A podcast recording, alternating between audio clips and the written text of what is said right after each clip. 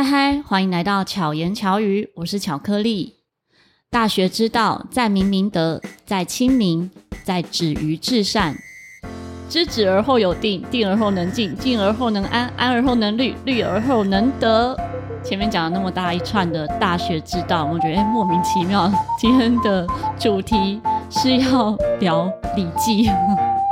其实这一次呢，参与了一个串联计划，是由人类学教我的是，主持人阿康发起的一个串联计划，邀集了二十三个 Podcaster 来串联这一个主题。那因为刚好在暑假的期间，应该蛮多朋友正在念书的高中生以及家长们关注的话题，就是关于升学，然后也都会在这个时期呢，会有一连串的疑惑。诶，我到底要念什么科系呢？是要念自己有兴趣的事情，还是要念未来可以赚钱的事？又或者一定要念书吗？所以今天的主题就是要跟大家聊聊，一定要念大学吗？如果有关注前面的巧言巧语单口的部分，其实单口集数中，我应该有讲到一些关于我以前的一些故事。多数人知道我。就会觉得说，哎，我是走音乐专业，所以你一定是念音乐系，对吧？完全不是，我不是念音乐系，而且我没有念大学。在刚出社会工作的时候，这一个点呢，会不会受到影响很多？完全会。很多人可能看结果论，觉得说啊，巧克力老师你好幸运哦，学历也不高，可以做这么多事情，好像一路以来都很顺遂，不会遇到任何的阻碍。实际上是要做非常非常多的努力跟自我充实，才能够完成我想做的事情。我只是把大学的四年化为工作经验。简单来讲的话是像这样。那当然我没有念大学，有当时的一些原因。一来是我需要马上开始工作，我在国中的时候就知道我高中就要开始工作，所以我高中的时候呢，决定好不要念大学，因为。我如果念大学要花很多的钱，然后念的这个专业呢，又不一定是我未来一定要走的路，所以决定说好，那我就先以我可以的技能来求生。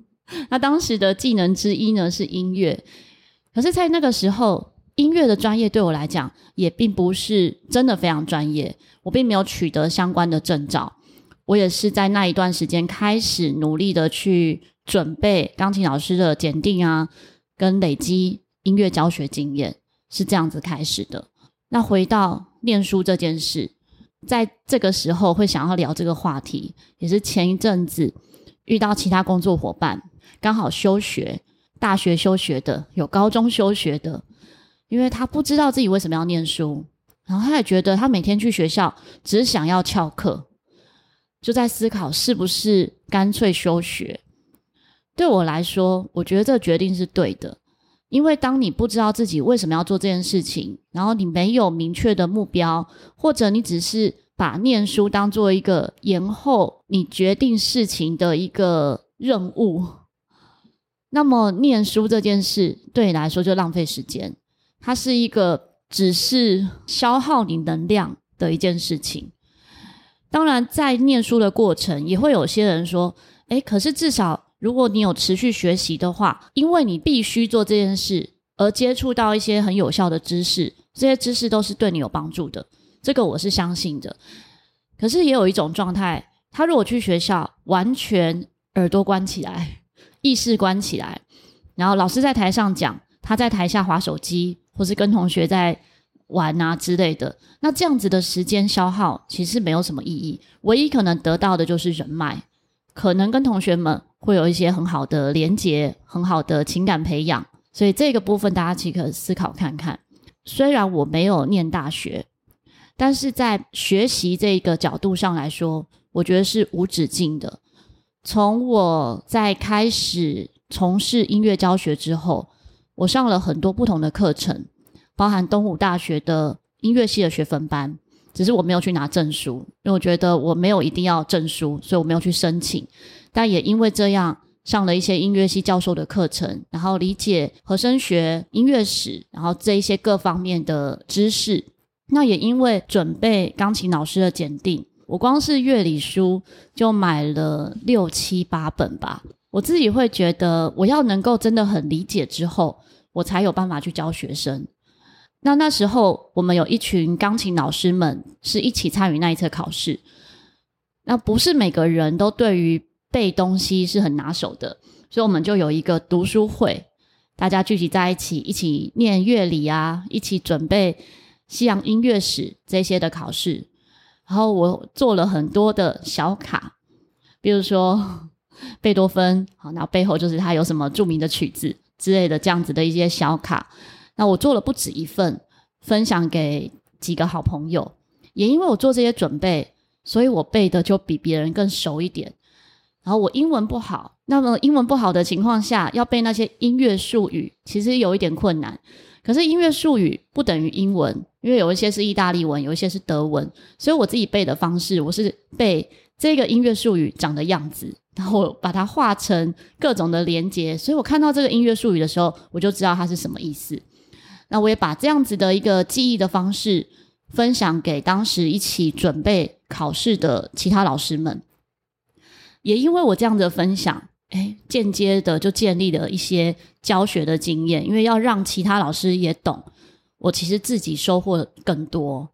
那我在准备这些的过程，就思考到我自己小时候学音乐，其实很少接触到这个部分，因为从小学钢琴的时候，就是只有钢琴弹奏，并没有同时接触音乐史啊，或者是同时去接触乐理这一块，一定会有接触，但相对少很多。那也是因为这个概念呢，让我开始在我自己的钢琴教学跟陶笛的教学上，我一样会放上这一些元素，让学生们能够理解音乐史的部分，让学生们能够理解呃乐理里面哪些东西是跟音乐相关的，但不是用一种很生硬的方式，因为如果它变成学科类，就是你要来考试的。或者把它讲得很高大上、很困难的情况下，不管你是不是对这个有兴趣，你可能听起来都觉得很生硬。可是你要用到的时候，哦，音乐就环环相扣嘛。乐理它其实就是累积下来的一个道理。那因为会用得到，所以你在学习的过程，你就更能够理解哦，原来这个是这样来的，原来那个是什么意思。刚刚讲到的是我自己开始的一个部分。到后续的一些学习呢，包含我对爵士乐有兴趣，先是报名的 TISJA，它是一个爵士营。现在在线上的一些爵士乐手，就是我那时候的一些同学，因为我对爵士乐很有兴趣，又不是很理解，所以有一段时间跟启宾凯亚老师上课了一段时间。对我来说，音乐它不是等于一个乐器，而是可以一直持续学习的一样事物。那也因为我喜欢音乐，我喜欢我喜欢的事情，所以很习惯的会在各种我不理解的状态下，我就会想要主动的去学习。这可能跟我周遭某些朋友会不太一样，因为周遭我有一些朋友，也许是上班族，也许有自己固定的工作，他某个专业之后，然后进入职场。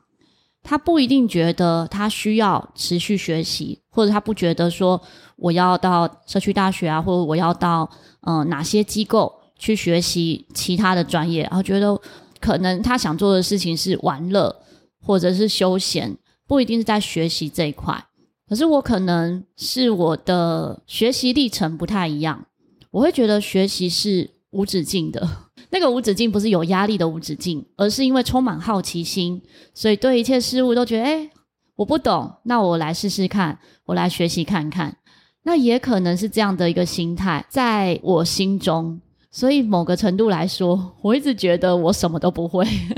那个什么都不会，又好像我自己是一个小孩，然后是一块海绵，会很愿意去吸收、学习，得到其他的新知。今天呢，大家觉得是单口对不对？不是，我对面呢坐着一位，AKA 台大电机博，A.K.A. 数据科学家，A.K.A. 百大 Parker 家豪。Hello，Hello。哎，我发现我还没有跟大家讲过这个，觉得好好笑。我连线动都还没写说百大这件事。哦，真的吗？真的 这么谦虚？所以你又在我节目中第一次曝光哦，原来是百大了。他是史塔克实验室的嘉豪。是，大家好。不知道大家对史塔克有没有印象？我们在 EP 一百的时候有一个布朗尼运动。有跟嘉豪和嘴哥一起聊，然后在 EP 五十不对，在五十啊，不是是在巧遇达人第五十集的时候哦，对，史塔克初次露脸，对，之前不太想露脸。然后为什么会想找嘉豪来聊呢？嗯、呃，你之前有一集节目跟嘴哥聊到选择读什么，未来可以比较赚钱。我们其实对教育这个录了两三次了，因为我们一直很想要分享。一些就是不管从高中啊或大学怎么选科系，那后来如果再回去看的话，那种选择到底还是不是对的？很想跟大家分享这个东西。嗯哼，对。我在听的时候就觉得哇，我心中有好多想要附和的话题。哦，真的吗？对。所以其实我们想法是很近的吗？我觉得某部分很近，OK，但某部分是不一样的。哦，等下可以讲，等下可以讲。嗯，因为我觉得。跟选什么没有关系，跟心态很有关系。因为行行出状元，没有一定说你选择这科系未来就是一定赚钱。某个角度来讲，也许他现在看起来很冷门，可是未来有可能走出自己的一片天。哦，这个我不完全赞成。哦，对啊，有一些夕阳产业 就不一定。对。嗯，但是如果他走到非常的专精的时候，他还是会有自己的一片天啊。我觉得市场趋势啦，有可能像你讲的，有些可能可以，可是。有些部分冷门科系或者是兴趣科系就真的比较难一点点，尤其在台湾的市场上，嗯，钱就这么多。然后，其实我们的国家在专精某些产业上会忽略掉其他产业，导致那个钱没有办法过去，所以会变成有些人为了兴趣或者是他。有其他想法读这个科系，可是他后面就是没有办法赚钱。嗯，但他在其他国家有可能可以。的确，然后很难复制你现在看到的成功人士的成功。哦，这真的很难啊。对，我觉得每个人都不一样。对，每个人都不一样，不能因为说哦，这个人他因为念了什么，做了什么事情而成功，而我学他做这样的事情就能成功。哦，但是我又想到很多反例耶，嗯，因为其实像我们。比较像是嗯，自由工作者非常难复制，嗯，但是如果今天是读书的话，哎，不一定。对，相对简单。相对简单。我们常常在跟学弟或者是其他分享，就说，如果你要去找工作，或者是去找一个薪水稳定的工作，你就要去问学长，问什么问什么，那个是比较好复制的一条路，嗯，比较容易看到的。嗯，对。就像为什么从小到大。不管华人社会，爸爸妈妈都叫小孩要去念书，为什么你不好好念书？他们要的是。一个比较稳定简单的路，就简单吗？我觉得是对父母来讲简单，他只要要你念书就好。对小孩来讲不一定简单。但我觉得我另外一个想法是选择性比较多哦，你可以选择的东西相对会多一点。就像你刚刚开头分享的东西，嗯，你没有去读大学或什么，但你就很清楚，你可能就是要很辛苦的去自己去摸索、去探索。嗯，对。在大学好处是你如果。认定说，哎，我今天想要念的就是音乐相关，那你付一笔大学学费，其实你相对的所有的费用是比较省的，因为我在外面学习的时候，我是直接付这个老师的一个终点，那个终点费。就比较高，而且你还有探索的时间啊，人力成本还有时间成本等等加进去，其实蛮累的。对，好处是我可以不用学我不想学的。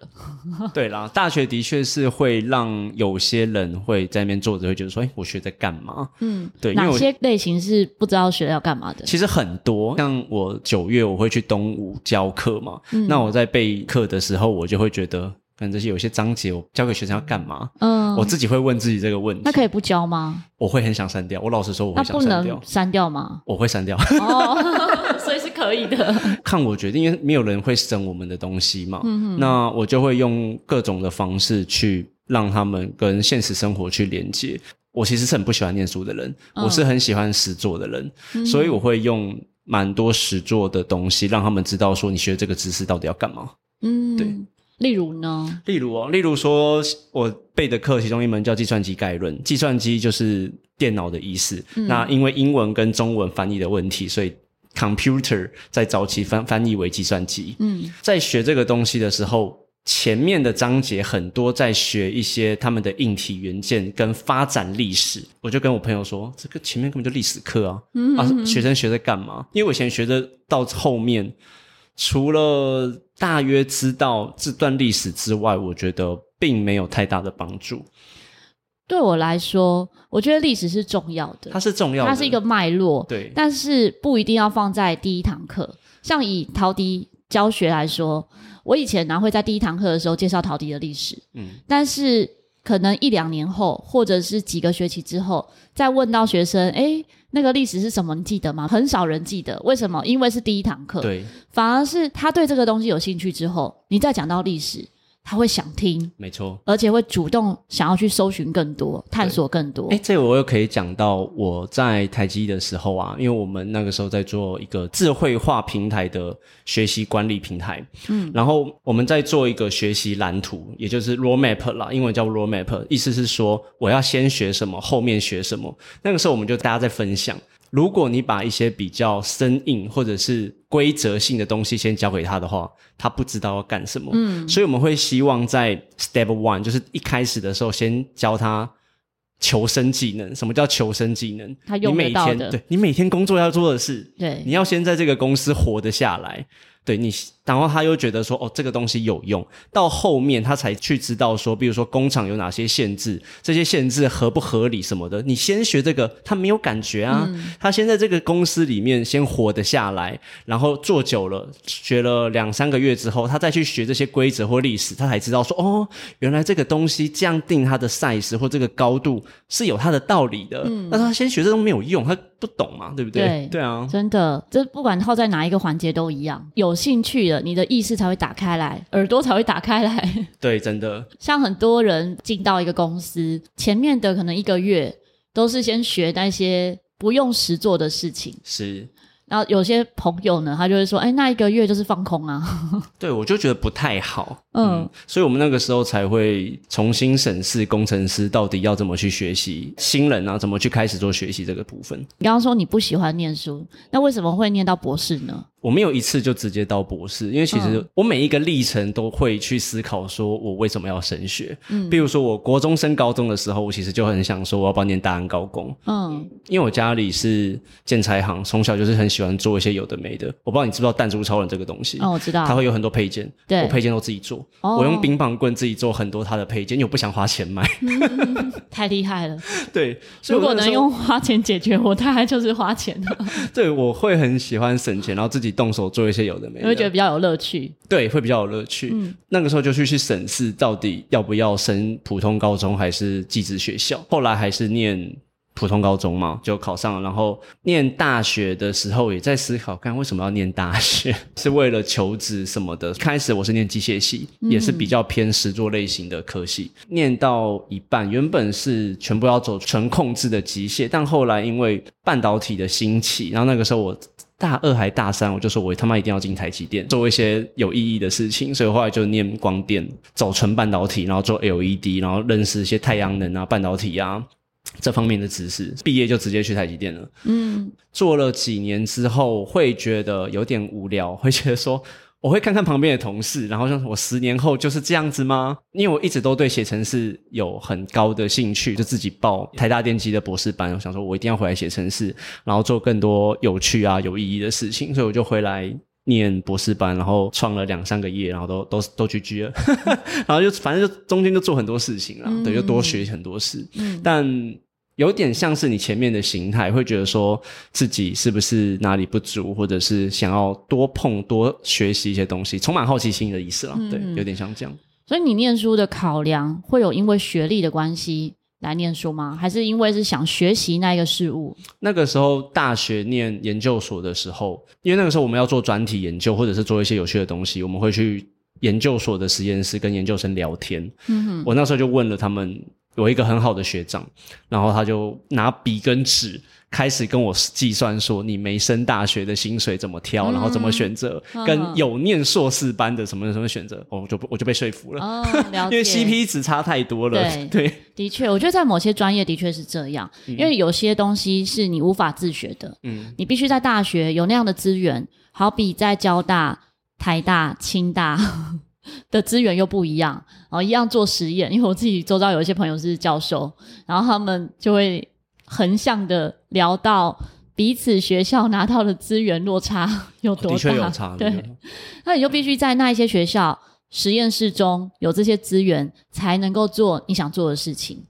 那其他情况哦，你要自学真的是非常困难。我我有讲过，大二大三就想去台积电了。综合考量下，继续升学对我是比较好的。嗯、那也不是说大家都要像我这个样子，就理工科系都要这样子。我也有朋友，他大学毕业之后就是进中油或中钢，他们现在大学毕业这样做的也不错，就比较稳定，嗯、然后年资也累积的蛮久的。嗯、但因为我自己的志向跟我的个性就不是这个样子，我没有办法在那边待个时间。对。没错，这真的要看个性，嗯，就每个人适合的不一样。我之前也有学生家长啊，跟他的小孩说：“你就像巧克力老师一样啊，你就好好学陶笛，以后就怎么样怎么样。”我心想，也没有办法是复制我的路啊，因为每个人要付出的努力也不同，累积的年资，还有那个时代背景跟现在时代背景也不一样。我之所以可能累积比别人多一点点，一来是我没有念大学，多了四年，然后再来是在当时。没有人走这一条路，所以我是自己开创了一条路，然后自己因为喜欢这件事而开始办很多类型的活动。那个办活动我也不是为了结果，我是为了当下，哎，可以让更多人认识，然后让更多喜欢这件事情的人聚集在一起，就很单纯的一个想法。然后慢慢累积下来，其实就会好像有一个样子，好像有一些成果这样。那以现在再要踏入。这一些同样圈子的人来说，他们就会相对辛苦，因为已经有前面的人做了一些事，那他是不是要再做其他不一样的事，才能够让自己被看见？所以我自己有时候会想到一个部分是，这一些后来加入的年轻伙伴们，我有什么样的资源可以让他们是站在我肩膀上，他们可以有更好的路可以走，不用再经历我前面的辛苦，可是现在的环境比以前更好一些，也许像相对啊、终点。也比较稳定，然后教学的资源、教学的教材或者是管道也会更多元，对，所以我觉得角度是不一样的，但是不同圈子的生态和在位者的想法不同，可能影响到的整个环境也会不一样。所以这也是你开协会的原因之一吧？对，不管是协会还是乐团，或者呃，我觉得它不一定是有一个名词的定义啊。就是正在做的事情，主要是这样。那你现在要准备进到大学教学，你会有什么样的想法吗？因为我之前呢、啊、有在体制外教育教学过，嗯、那我带的课叫做专案课。嗯、那一堂课其实就是让小朋友接触到不同的多媒体工具，做出不同有趣的事情。比如说那个时候有 Illustrator、Photoshop 等等绘图软体、设计软体，我们就教他们用这个东西去做一些文案、图案跟。一些行销方面的专案，那我也会在里面教程式，然后简单的程式、难的程式都有教，但呃，根据学生程度不一样嘛，他做出不一样大小的比较有趣的专案，比如说游戏啊，或者是网页啊等等这样子。嗯，那我是希望用这个方式去让。学生们可以去重新认识一堂课，不要觉得很无聊，就是听老师讲投影片，然后写写考卷。我跟你讲，我在调那个学期成绩比例的时候啊，不是常常什么期中考、期末考都三四十 percent 吗？我只给十 percent。哦，你说考试的成绩不用那么重，对不对？我超级低。但是会不会其实学生比较希望考试成绩重一点？因为现在学生有一部分是很懒得交报告的。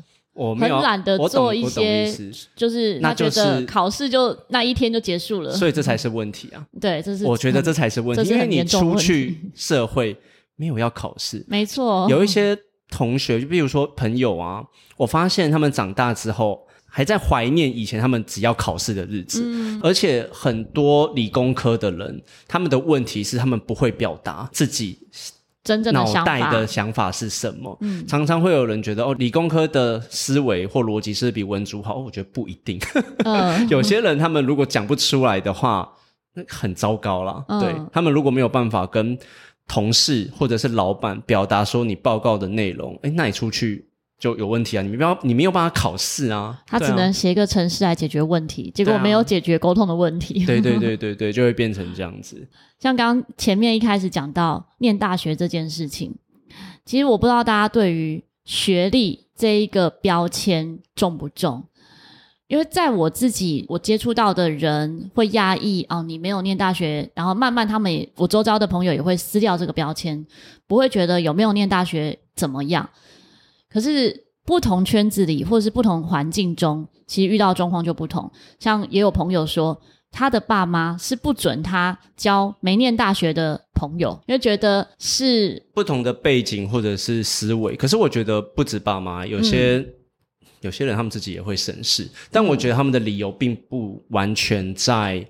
学历这个问题，因为有些男生或女生，他们挑另一半会注重学历，是因为他们的思考方式有没有比较接近？嗯，对。比如说看书或者是吸收知识的重要性，如果落差太大，应该是几率问题啦，价值观会比较不一样。有些人他们可能不像你，虽然只有高中毕业，但你很喜欢获取新知，但有些人。就是因为他不喜欢念书，所以他、oh. 他才只有高中毕业。那如果今天有一个研究所的女生，他们在找的时候，他们可能会开一些这种类似的条件，但我觉得那都是几率问题，并不是一定念书就怎么样。没错，也有人大学 毕业，他们还是很不喜欢念书啊。嗯，对啊。那你自己会因为学历交朋友吗？我不会因为学历交朋友，但是我会因为他的谈吐或气质而交朋友。就是小时候，爸爸妈妈不是会讲说，哎，你不能跟谁交朋友，不能跟谁谁交朋友，嗯、你去跟比较功课好的交朋友。嗯，小时候不会，因为就会有自己的择友标准嘛。嗯，那长大之后，的确有时候会有，偶尔会有学历的问题，可是那个学历的问题。还是会被自己常常打破，因为我看朋友，我虽然会先给他分数，可是因为深交或者是诶聊得来之后，再去了解他的学历，会发现诶其实也不是这么准，不一样，这样对，但是不一定，老实说就不一定。嗯、对，我觉得我自己是算蛮广的，因为可能我从小打工的时候接触到就是各种类型的朋友都有。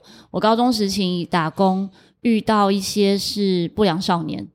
哦，他们是为了赚钱，所以在薪水比较高的环境中工作，然后赚了的钱再去做购买他们想买的东西，比如说买车啊或者之类的。所以我周遭的环境中就有这样子类型的朋友。那跟他们相处的过程，会觉得，诶，他们很善良，他们有很多很有趣的事情，然后也很愿意跟我分享或是保护我的一些点。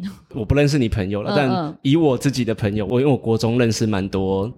就是在混帮派的同学，嗯、那我表哥啊、表弟或者是一些呃身边的人，有分两群善良的，我我也觉得他们很善良，就像我表弟他们。嗯、那当然也有低学历，然后会去做一些比较不好的事情，我就会觉得那个到底是学历的问题，还是他们本性就是这样？嗯，对，我觉得很多时候是原生家庭，他已经无关学历了，是因为他的原生家庭的关系，让他也没有机会念书，或者是没有把念书、升学，呃，改变生活环境变成他选项之一。他只想到怎么生存，然后他的生存方式对别人来讲，也许就是一种伤害。我懂你的意思，我我这个朋友的例子，他也。不完全是为了生存，但他的思想里面就会有一些很长比较偏的想法在里面。哦，了解，因为每个人个性本来就不同。对，我在想，所以我在想，那个到底是教育的问题，还是天性本来就如此，而无关生存？哦，因为我相信人性本善。我高中的时候还因为这个人性本善跟人性本恶跟我同学吵架吗？也不算吵架，就是比较多的讨论。因为他是生性人性本恶，我觉得人性本善，但是也都有自己就是会希望自己的利益多的一面，因为我觉得这不相冲突，哦、大家还是会往自己利益面着想。但如果今天没有冲击到那个利益的时候，也许人性本善。嗯，对啦，然后也有跟每个人相处的缘分不同，也会有关系。也许有些人就是有缘，他怎么看都觉得嗯是美好的。那也许你没有他的缘，你就觉得哎，好像就算他做再好的事，或者学历再高，你就是不喜欢他，也有可能。对啊，所以我觉得跟学历没有完全有关系，对，不完全有关，但是会不会因为就是我们刚刚讲的话题会比较接近，也是有可能。嗯，对对。然后我也有朋友啊，他很不喜欢别人知道他是台大毕业的，但是他的言语中其实又有很多优越感。我懂我意思啊，我们你你知道我跟嘴哥还有葱花 A 他们不是有组一个小团体吗？对，他们就一直说要要讲一个话题是台大有什么了不起，嗯，我说看你们就值得攻击我。嘴哥不是台大吗？他不是哦，因为像我自己在玩音乐的这一群朋友里面，也有台大、清大、交大，真的是。各个高学历的朋友都有，我们在相处的模式，我觉得跟彼此是什么学历一点关系都没有。我觉得真的无关啊。对，对啊，但是我周遭就遇到有朋友说，就是跟我没有那么熟的朋友，他会说：“哎，你都是跟那些高学历的在一起，这样不会有落差吗？”我心想，什么叫做落差？我觉得跟收入高的在一起可能比较有落差。收入高的在一起也是。看价值观吧，是价值观啦。可是他们带我们出去玩的时候，那种感觉就会差很多。哦、他们的嗯开销、消费方式，或者是消费方式，或者是价值观想法会非常不一样。哦，的确，这是也许你吃一个拉面，他们是多一个零，真的 眼睛不会眨一下这样子。其实今天呢，跟大家聊这个主题呢，并不是一定要有什么样的结论或定论，因为每个人的想法。做法本来就不一样，每个人的人生都是独一无二的一条路，你一定可以有自己更精彩、更与众不同的人生选择，并不用被怎么样的生存环境、怎么样的学历、经历或是原生家庭给绑住，都有机会为自己闯一片天。只是在台湾的这个社会价值中，好像学历是一个选择因素之一，我觉得这有点可悲，因为二十年前是这样，结果二十年后还有这样子的一个框架。的确，在台湾这边会蛮重视学历问题，还有很多理由啦。因为就算是大家最近在抨击广设大学这件事情，嗯，可是我是觉得那个有它的时空背景存在着。嗯，对，因为像是台湾是个理工岛，我们就是必须靠着某些比较。利基点的科技去凸显自己国家的能力，我们没有办法像某些国家是平均发展或者是文组的能力比较高一点。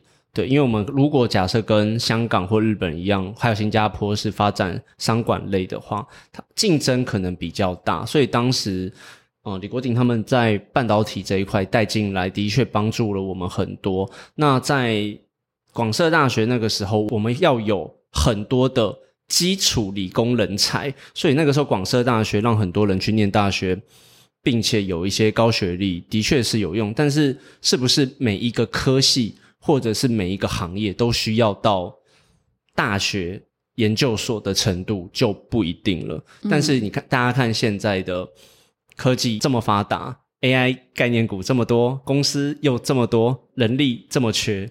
所以，我们可能在这一块的配置上，还是要去思考一下，广设大学是不是对的，还是广设理工科系呢？不晓得。对，嗯，这是我帮忙反驳的一个部分。其实各行各业都有它存在的必要啊。的确是，但是台湾的背景真的比较不一样。然后也跟社会价值有关系，并不是赚比较多钱你就会比较幸福。嗯。嗯，如果你又希望幸福，又希望赚多钱，当然是可以的。可是你自己心里面要取得一个平衡，而不是唯有读书高，或是唯有赚钱高。那如果每个人都觉得啊，我就是赚钱是最重要的，那永远大家都只做能赚到钱、赚很多钱的工作。那有很多的工作，它的价值意义可能撇除掉金钱这一块，这个意义是很大的。在日本，其实各行各业都可以发光发热。但是在台湾就很难，好像会有一种除了学历这一块之外，你的工作标签它又是一个标签，然后也会因为哦你是做什么的，然后就给你一个定义哦，也许你是没有好好念书，所以才做这个工作，诸如此类的。但是也很多行业，他选择这个行业，并不等于他的学历，他可能就是喜欢这件事情，对这件事情有热爱，所以选择做这件事。然后又有太多工作是需要这个热爱才能够延续的。我也很希望未来真的有机会平衡，是让大家都有钱赚，然后可以往自己想做的事情发展。所以我觉得这真的是跟社会价值有关，还有跟这个国家的资源分布也有关。嗯。因为如果你社会框架、社会价值就是这样定义的时候，很难翻转。就是市场讲话，对，没错。像我在几年前，呃，有受邀某大学去当讲师，我周遭的朋友都觉得我有资格。那个大学是因为觉得我有资格，所以聘我去当讲师。可是我会害怕，跟我爸一样，欸，诶我爸死都不去。我觉得我会受到攻击。可是我觉得你很棒啊，你还是去了。我爸死都不去。我，我没去啊。哦，你没去哦。嗯，我只有去演讲而已。我去各个大学演讲，但是我没有真的当。可是现在大学真的很希望夜市去分享你们的经验。对，就是演讲这种很多啦。演讲的话，我各个大学啊、高中职，反正各级学校都有去演讲过。师大吗？呃，台大、交大哦，都有都有都有请你去。对对对，哦，了解。嗯，可是反而。进到大学，以自己的专业来教书这件事，当时我会觉得，哎，有压力，心里会有压力，会觉得说，虽然好，我被大学认可了，但是会不会有可能因为学历而被攻击？的确有可能，所以我就嗯。决定不要去。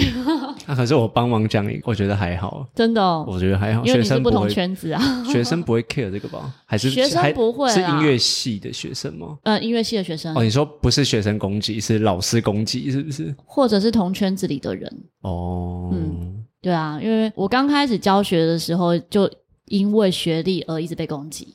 哦，这个有听嘴哥讲过，好像有可能。对，对啊，对，所以。以现在来说，我可以生活得很自在，在我自己觉得开心的空间里面教学，然后自己也创造一些我很喜欢的环境。嗯，我也在舒适圈内，这样讲起来，我觉得不算是舒适圈内，因为你也在帮你们的圈子在扩展整个市场，因为你也说可以搭在你的肩膀上，为他们看到不同的视野，并且让他们尽量的。有钱赚，不要让他们觉得说，哎，读音乐系或者是玩音乐就是没钱的感觉。嗯，那我就觉得这就不是一个舒适圈。但这可能要从别的地方多赚点钱，才有机会做更多事情。对，你需要赚钱。这时候呢，大家除了学历的问题之外，你其实不管是什么学历，都可以学习的是投资理财。大家就可以听史塔克实验室跟你分享科技大小事。那科技大小事的上一句，Hello，大家好，欢迎收听斯塔克实验室，听我聊聊科技生活大小事。我是斯塔克 AK 台电机博 AK 数据科学家的嘉豪。哎、欸，原来我是背完了。啊对啊，没有啊，你一直在背我的台词，我都还没有发现我是背完的。对啊，你只是分成前面跟后面讲。哦，对，我以为还有其他的段落。好，对，大家可以选择聆听。史塔克实验室跟你分享科技生活的大小事。对，我除了投资之外，就是会邀请各行各业的朋友，然后来到我的节目，就是分享自己的职业跟科技融合到什么程度，然后可以跟大家分享一下这样。嗯，对，而且现在的学习管道其实非常非常的多元。如果收听节目的你是家长，正在跟你的孩子争论要念什么，对你的未来比较好，我建议你。听听孩子的想法，我真的非常感谢我的爸妈是支持我的决定，不管是决定啊、不升学，决定要做一件别人没做过的事情，他们都是支持的。因为在我那个年代，现在讲我那个年代就好像老人，就大家都觉得唯有读书高，一定要念大学，没有念书这件事情呢，也会在那时候是被老师们约谈的。会觉得说啊，你怎么可以这样决定？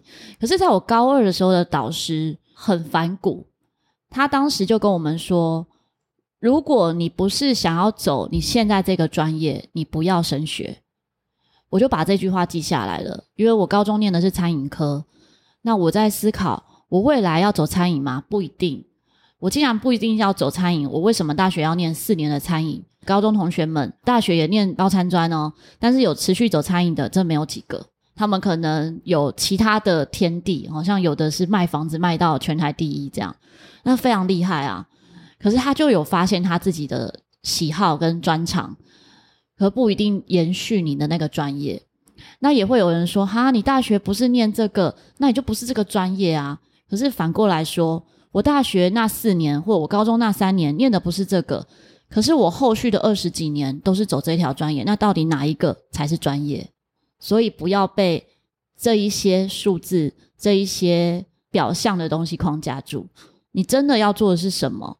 如果是清楚的话，就好好的往那条路走才是最重要的。现在最大的问题，通常都是不知道自己要做什么。补充一下，因为我之前我刚刚有讲说我在实验学校待过嘛，我们很注重有一个动作叫探索。嗯，我们很希望学生在国中国小、国中、高中的时候，就是。慢慢的去看，说他们到底喜欢什么，所以我们会丢给他们很多东西，很多条路，让他们尝试看看。因为一定要自己尝试之后，你才知道自己喜不喜欢。对，真的开放自己的心胸，然后勇于去尝试探索，找到自己要什么，是非常的重要的。我们这次参加的这个串联叫做 Podcaster 科系大串联，这次参与的节目。二十三个，快速的念过一次。有巧言巧语的巧克力，盖棉被纯聊天，一零义工队，鱼活通乱乱说，叙事圈，始作俑者，古今中外，南方爸爸好小生，周报时光机，人类学教我的事，伪叛逆女孩，Coffee 小小世界，五吉郎咖喱熊微波刚，今晚课什么？与人生与朋友的各种状况剧，各种聊。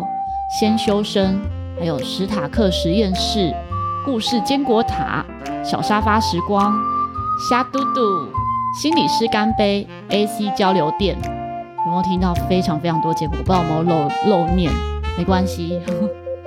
相关资讯呢，我会放在资讯栏里面。如果对于今天讲的主题有兴趣的话，欢迎大家可以持续收听这个串联中其他节目。会陆续聊到不同的科系，虽然我的节目开始是跟大家分享一定要念大学吗？但是接下来的其他节目呢，会跟大家分享到不同的科系到底念的是什么，以及怎么样去找到自己真的有兴趣的事情。如果喜欢这集节目，欢迎可以在各大平台关注、按赞、给五颗星，也可以在巧言巧语的 Google 表单说说巧巧话中留言给我。或是分享你的心得想法，或者许愿你想听的主题，希望史塔克和巧克力可以陪伴你，巧妙克服生活中的压力。我们下次再见，大家拜拜，拜拜。